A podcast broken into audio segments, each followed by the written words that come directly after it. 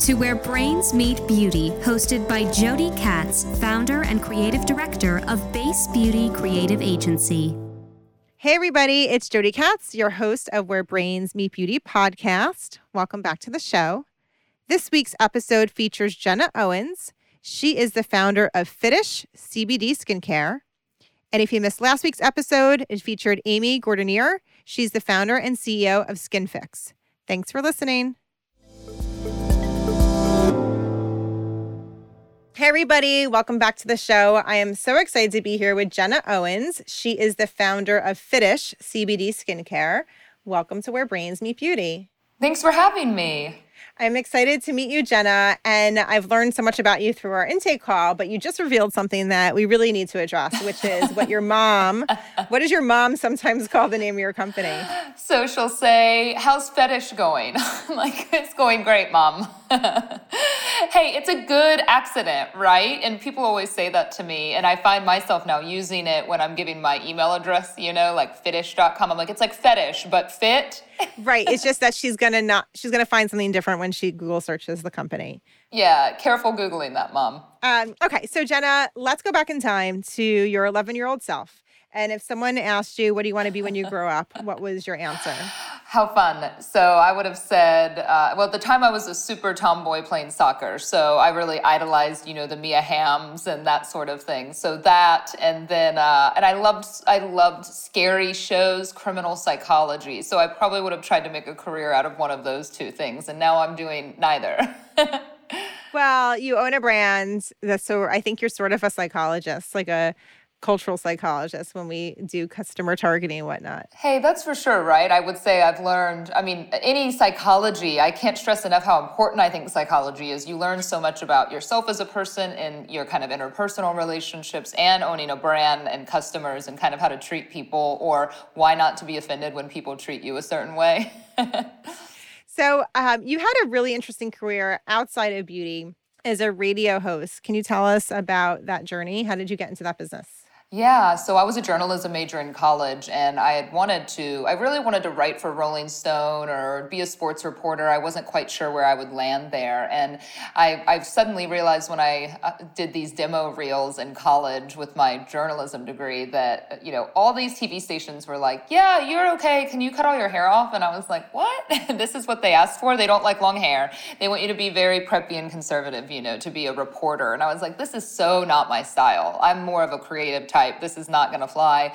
And so I thought, oh, well, I, maybe I could get a job on the radio because people don't know what you look like, right? You have to master the art of storytelling. They can't discount you because either you're attractive or because your hair's too long or whatever it is. So I jumped into that. And that was actually a wonderful form of journalism for me because when you host a radio morning show, I joined an ensemble cast, right? So I was the newbie. I was always the youngest. There were four others on the show, but we were really a melting pot of cultures. And it's wonderful to be people's drive to work in the morning and um, you know a high a high stress job for sure getting up i woke up at 4 a.m every single day for about 13 years. Uh, so it definitely wasn't easy. And then that kind of led me to have this opportunity to create a brand for myself with a platform i had organically built. Well okay i want to go back in time because i think this is just so cool. How did you get the first radio job? I auditioned. Oh, actually i did a commercial for a strip club I I did, yeah. So I was doing voiceover work because I have this kind of raspy, deeper voice, right? And I'm from Ohio originally, but when I, I had moved to Dallas, right, to get this job, and they liked that I had when you're from the Midwest, they consider you to have a neutral accent, even though people in the South think you sound like a quote Yankee, is what they say. But you know, you don't have that very New York or Boston accent. You kind of have this weird neutral situation going on. And so and now people in the North think I sound I picked up a little southern because I love it. But anyway, I was doing commercials because I had this neutral accent. And so that was my first little gig. But one of the commercials was for a strip club in town and it had that imaging and that music like ons ons. And I was like, like topless bull riding and $12.99 shrimp buffet. I was talking real sexy. My mom, I mean, I was just out of college. My mom had to have been so proud, you know. She, of course, she's like, yay, sweetie, you're doing great, you know. And so that was my first like gig doing some voiceover work. And then I found out the biggest morning show in town was looking for a young female, you know, um, personality. And i went in thinking i was going to have an interview but that's not really how talent positions work. You don't interview with the boss or the host. They throw you into a mock on air recording segment and they just kind of put me on the spot you know about dating and things like that. And i think i'm really good at hiding when i'm nervous and i can i can speak you know public speaking was something i was good at. So yeah that was it. And then i so i got that gig just to be this young female correspondent on the show You know, I think it's so fascinating that for 13 years you're part of um, a lot of areas. Actually, you had 80 cities, so you were the you were part of the entertainment. You were part of what got people to work every day, even if they hated their jobs, right? Like I would, I think that there's a lot of um, responsibility in that role when you know most of the world doesn't love their jobs maybe the way that you do. There is, and no, and I didn't love my job the way I think most outsiders would think you would love it. And I think that's a that's a load to carry. I mean, especially when you go through the things that normal, all of us normal people go through, right? That you get your heart broken, right? Or you suffer a huge loss and you're grieving. But people don't want to wake up every day and hear you all negative and depressed, right? Because they want to forget that they're negative and depressed about what they're about to do all day or what they're going through. So there was definitely a balance there. There were definitely days that I would, you know, you're yourself and you can be relatable, but then you can't be depressed every day, even when you're going through a hard time. So then you have to like hold it in, you know, and cry the whole car ride home. But I think the nature of that is that you build this familial sense, right, with an audience just by the nature of speaking open and honestly. I mean, imagine having to talk for four hours and be on your game for four hours every single morning you're going to have to talk about the mundane stuff, right? You're going to have to talk about the embarrassing things, you know, about your body hair, or about an embarrassing situation that happened at the gym. And so by telling all of that and being very TMI, you're getting women that are like, oh my gosh, I can't believe she admitted that, but me too, right? And so they feel like they know you and they become, you know, really loyal to you or feel like they have, we have a good relationship, which we do, you know, which we do. They know me more than I know them, but that's kind of the nature of people listening to you every morning. I mean, the way you're talking about it, it's almost like the precursor to the Kardashians, right? Like where we like hear about the mundane, we hear about like their periods or their bladder infections or like whatever, right? Like like letting people in a little bit. Yeah. Um, but um, yeah, there's highs and lows, but it really boils down to the sort of like entertaining sort of um, chance to step out of our own heads and um, live for a few minutes, you know, in someone else's world. So it's an um, escape, right? It's all in. A, I mean, all of all forms of entertainment really are an escape escape from us. And I think it's the most relatable form of escape because you're hearing about real people's lives that are kind of parallel to yours and how they deal with situations. So uh, it, no, it was a wonderful, it was a wonderful career to have. Right. And like, what a great precursor to the world of influencer, right? Because you were influential, even if we didn't use that language back then, right? Um, and you, you yeah, your fans I guess, knew you unintentionally. Yeah. Yeah. Sure, unintentionally. I mean, it was a strange thing. When I started the radio job, Instagram wasn't, um, you know, what we know it to be now. And so that was interesting because I never got, um, you know, recognized around Dallas or anything because people didn't really know what we looked like, right? And then all of a sudden, when Instagram started taking off more, you know, then people started recognizing we couldn't get away with those hidden mic on the street bits and stuff like that. But it's so funny, and this story may be TMI, but the first time anyone ever recognized me for anything, I think you think when you have a job like that, you're gonna have like a young girl who comes up to you and is like, I love your outfit, I love, you know, you think that that's what it's gonna be like. But I remember so vividly, I had only been doing the job for a year or two.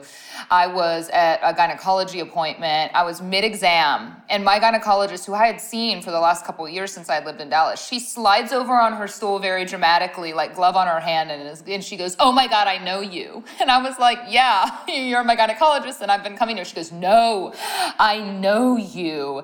I recognize your voice, right? And so that's the trouble I would get in because my voice was so distinct that I would have moments in dressing rooms at the mall and, you know, or in situations like that. I mean, isn't that the last person you want to know what you do for a living and who you are? She's like, Don't worry, I won't say anything to anyone. I was like, Well, I hope not, because what if I had an STD or what if I had something going on? You think your gynecologist is going to be like, Jenna on the radio has this. And she's like, well, I can't do that. but yeah, it spawned this whole celebrity vagina skit that ended up being very funny on the radio. They made a theme song. And again, and that was a story that I told, right? Which was funny. But uh, yeah, I guess it just, it's never quite what you think it's going to be, that kind of recognition, right? oh, that's so awesome. Okay. Well, um, let's talk about how you transitioned from 4 a.m. wake up calls into life as a, a beauty entrepreneur. Um, wh- how did this happen? happen? This happened out of primarily driven by a sense of unfulfillment. And I like to be very honest about that because I think people would look at me having a job on the radio as, wow, that's amazing. You have this salaried position, it's so glamorous, you get to interview these celebrities. But frankly, I was unfulfilled. I was unfulfilled creatively at some point. It was great for a while, but I was tired of getting up at 4 a.m. I recognized it wasn't going to be conducive to any sort of balanced life, right? My dating life was shit can I say that? Sorry, my dating life was terrible. Uh, my, you know, just I couldn't go out to dinners with friends, and so I was suffering, you know, on that level, truly. And I wanted to figure out how can I capitalize off this very genuine, organic kind of community of women and audience that I've built into something that, you know, not just to hawk a product real quick, but into something that is fulfilling ultimately for me to then, you know, have another chapter of my life that I can open up. And I sat on it for a long time. I really did. I don't think anyone that says this idea just was like born overnight and it was an instant success. I mean, I, I don't, I frankly just don't believe that. I think that you have to really sit on things to know you're not going to tire of it and to be passionate about it. So yeah, I sat on this idea for a while and I just kind of thought, well, I want to approach the the real side of myself, the side of myself that is fittish. I know, you know, I had mentioned this to you um, when we talked before today, just that this word now, all the issues are really more commonplace, right? I think we live in a society now that people want to be ish everything. But,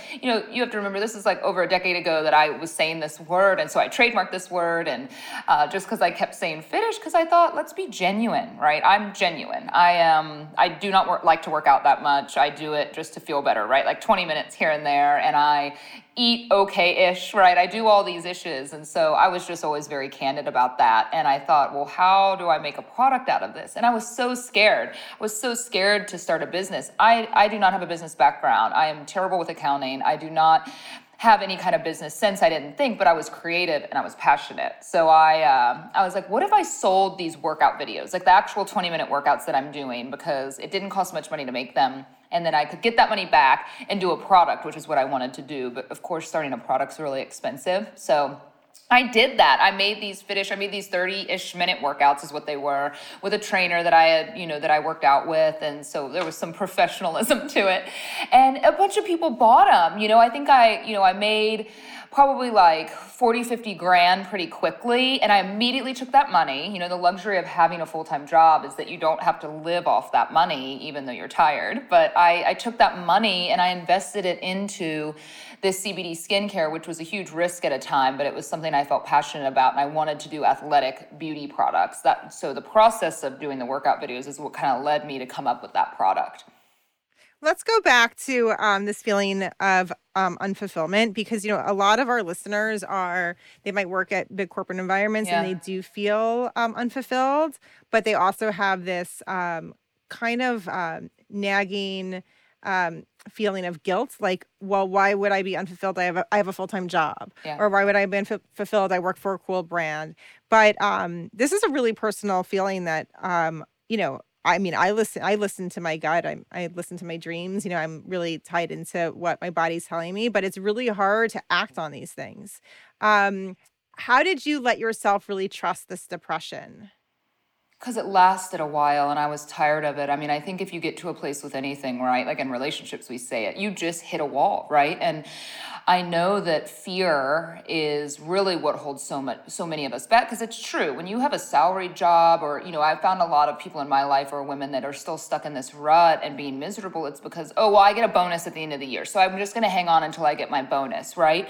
But that's great, and it's very scary to walk away from that and not have that sense of financial security because, being frank, of course, money is important for all of us. We need it to survive, but I think that if you can manage, you know, if you can manage straddling two things at once, that's what that's what I did because I was a little bit of a pussy about it. Like I I didn't want to just quit a job, you know what I mean, and then and start a business from scratch. It was, well, can I start this business? And yeah, you're going to be tired. You're going to be working two full-time jobs for a period of time. I did that for 2 years until I felt even then I wasn't 100% sure I was making the right decision.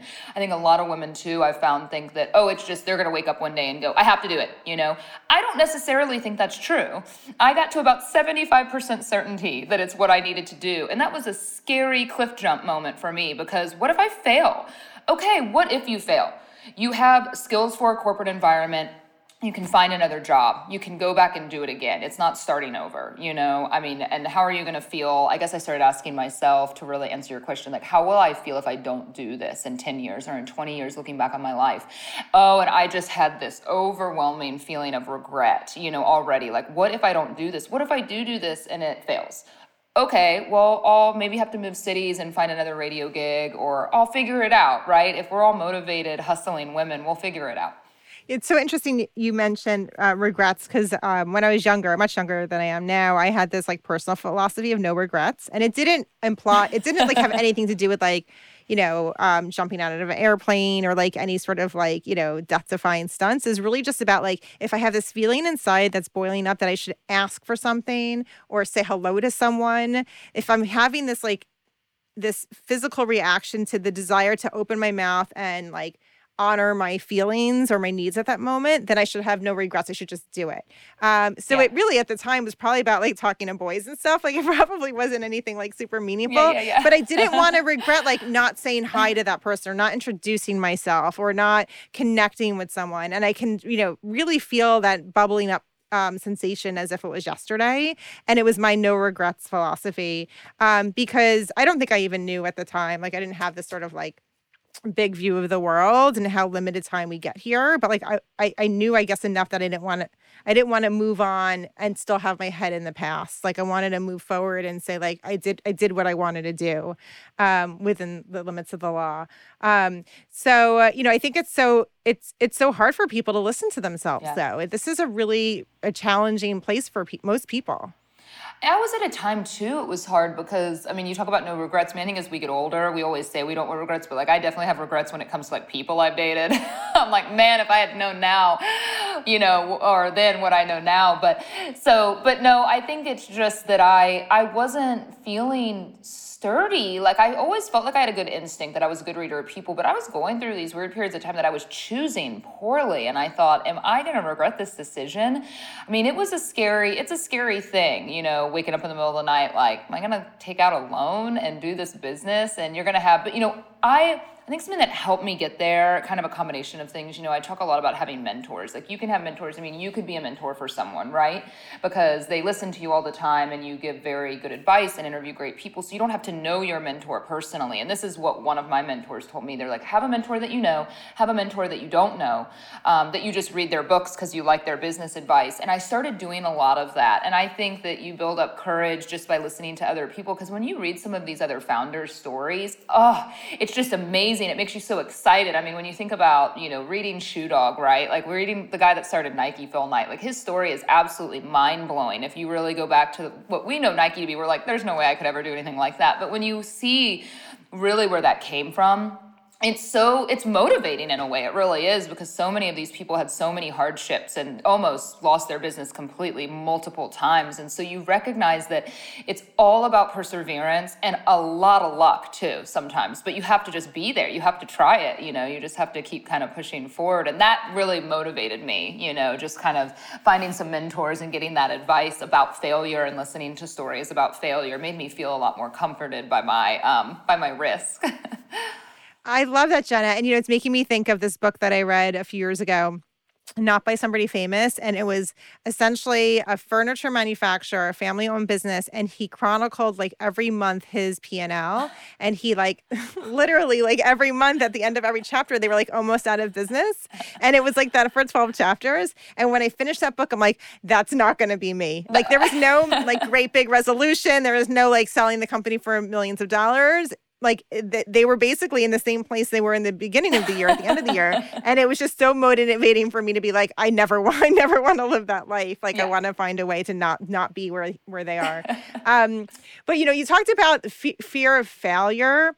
And um you know, I guess like I take risk every day in my business and I don't actually think of the word failure, but I guess I f- think of the sensation. Like, why are we afraid to fail? Like, why, why would it have mattered to you at the time if this business idea of Fitish didn't sell for $50,000 worth of videos? Like, what would have been th- that fear? What is it based in? In the beginning, I wouldn't say I had as much fear then as I do now, but I think it's the public humiliation, right? No matter on what scale, which is ridiculous because I don't really care too much, you know, what other people think. But I, but then again, I think that's the reason a lot of people don't start businesses because it becomes publicly known that you started a business, and what are people going to think about your logo, and what do people think about your idea? But you're the one doing it all. You know, you're the one doing. It. If it makes you happy, that's kind of what I told myself is okay. If the fear is failure so what? How much money will I be out? And I realized it was about ten thousand dollars. And I and if I didn't sell anything, right, that's what I spent to make the videos. I was like, okay, I mean that's a lot of money, but I have a job, and this can just be a little creative side hustle for me. I can just do what I want with it because that's what it was about for me, right? At first, it was just no one can tell me what to do. I get to decide on colors and logos and brand, and I needed it in my life, if that makes sense. I just needed a creative outlet. And I never anticipated it would turn into what it turned into, but just by starting that to make me happier in the time. Um, but I guess that's it, right? When you start when you start something and you actually invest some money, it's just what if I don't? My other fear was what if I hate this word? You know, what if I hate this idea in a year? I turn back and I'm like, fetish?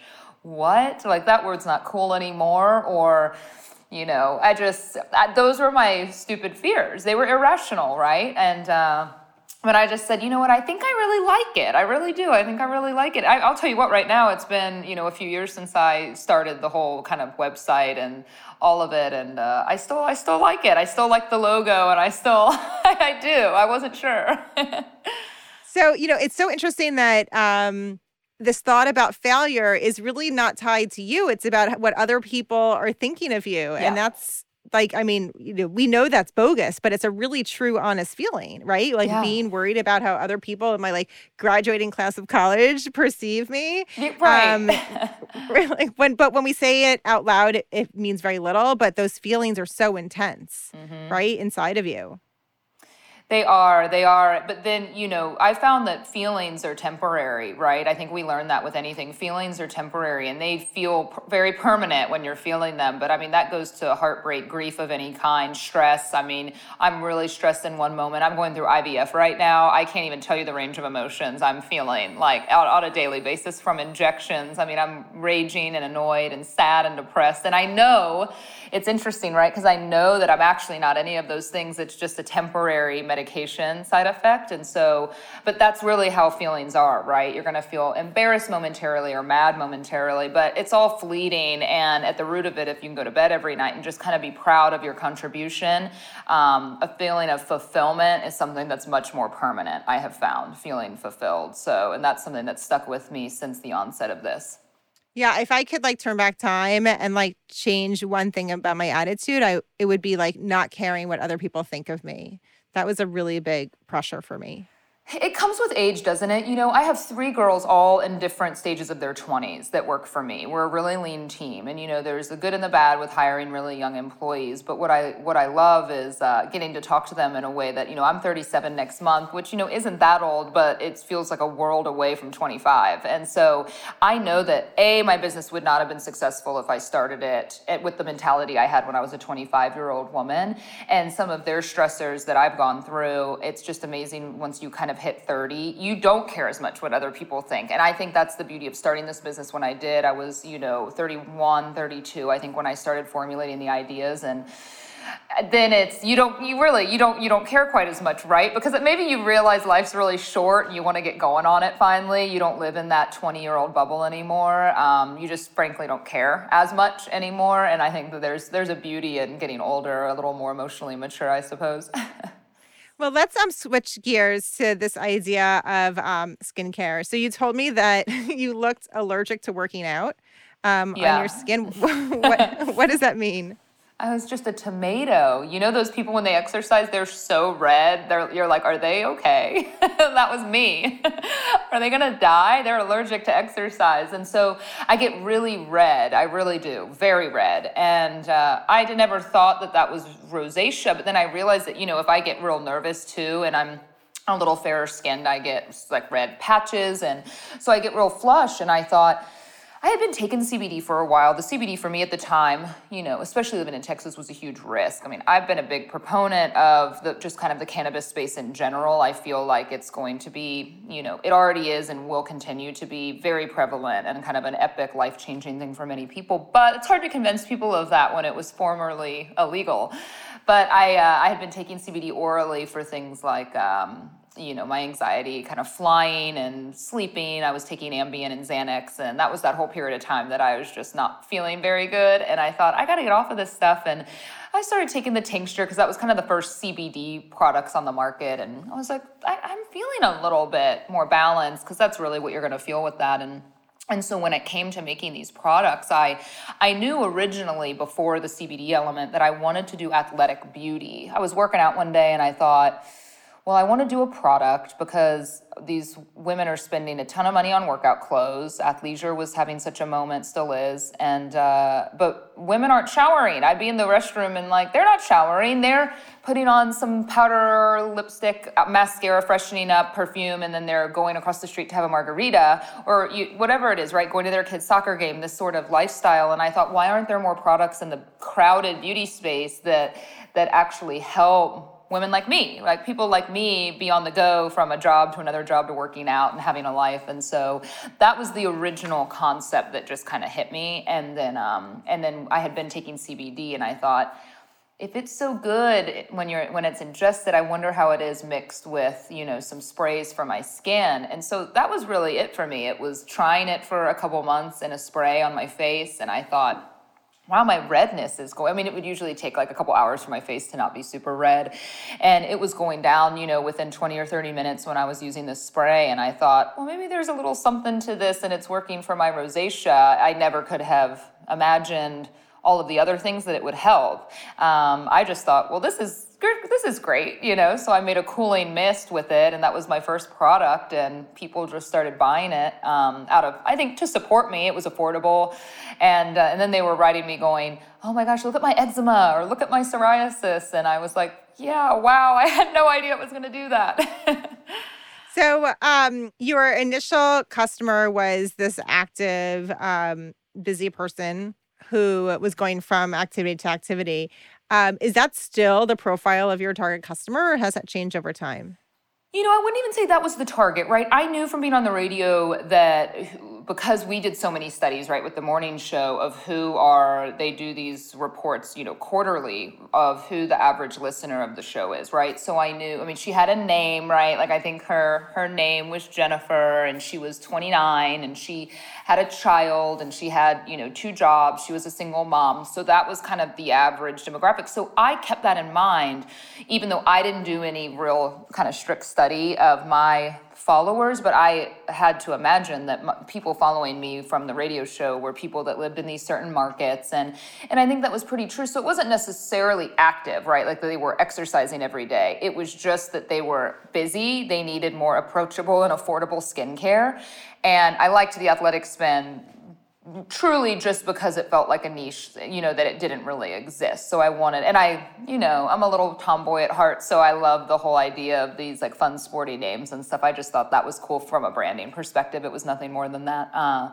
yeah. So I, so marketing to them, I would say we're about 70% women very gender neutral. You're just going to get more content from women and more feedback than you do from men. But we have a lot of male customers as well because we don't use anything floral or really any fragrance at all. Really fresh, like kind of eucalyptus, aloes, and everything. Um, but yeah, I would still say, I mean, the cool thing about CBD though is that it's not just a 29 year old woman, right? It's that you have a maybe a 40 year old woman that buys the product and then her daughter's home from college or whatever, you know, her high school daughter tries it and loves it and it still has elevated packaging that was important to me to keep it affordable but still have cool cool branding and cool packaging so we don't really age discriminate because cbd can help everyone from young people you know to to people that are you know seniors so, um, our la- last topic that we have time for is on um, how to grow the business. Like scaling is um, you know the big challenge, right? um, I mean, there's yeah. so many great ideas out there. There's so many beautiful products, but um, you know, getting from launching into you know actually creating enough revenue to fuel growth and put money in your pocket is a different thing. So, um, what is your strategy for scaling? So, yeah, I mean, isn't that the the biggest challenge, right? You think just having a successful product that does well the first year, and then you're like, oh, you need to double it year over year, yeah, and that just gets harder and harder. So, a couple for us, the strategy has been sticking with this D2C, and I think that COVID really taught us a lot because we had gotten into some major retail and. Uh, a, didn't enjoy it, took a lot of bandwidth from my very lean team. My strategy has been if we can continue to have a successful D2C business model, your margins are better, right? Because you're getting all your money. You're not giving 55 or 60% to a major retailer and paying additional teams to manage all of that, right? Because it's, it's a lot of work. It, it, takes a lot of people and money to do that. Um, and then when we saw that we have really good re- re- return customer rate i mean i think that's really important to focus on first right? You want customers that come back. You don't want to be kind of a, a one hit wonder um, that's going to make it really difficult right? So you want products that customers that they love. So that was our first focus right? And then once we nailed that and had a really good retention rate on those customers now we're in the stage of okay how do we double that audience base right? And so for us and speaking with other companies that are way farther along than me you know it's it's really all about advertising. So, for, you know, we're growing the SKU count because having more of an offering, just the nature of that, you may bring in other customers from men to pet products, things like that. Um, so you're gonna, you know, kind of open up to who your potential customer is. But it's really getting good kind of SEO and advertising spend and hiring. You know, we're outsourcing a, a team that is really working on that and being pretty aggressive with that. But if you remain D2C, you're able to continue to use those profits and get the most out of every dollar you know and put it back into the business and so i would say i mean that's that's my recommendation and that's my plan for our company uh, I love this focus where you have more control. I was actually meeting with a brand from another country and they want to enter the US market and go into all the big retailers. I'm like, why would you want to do that? Like, there's just so much cost, so much time, so much distraction. And then in the end, you'll probably end up getting kicked out anyway because you'll never have enough money to drive the growth that they require.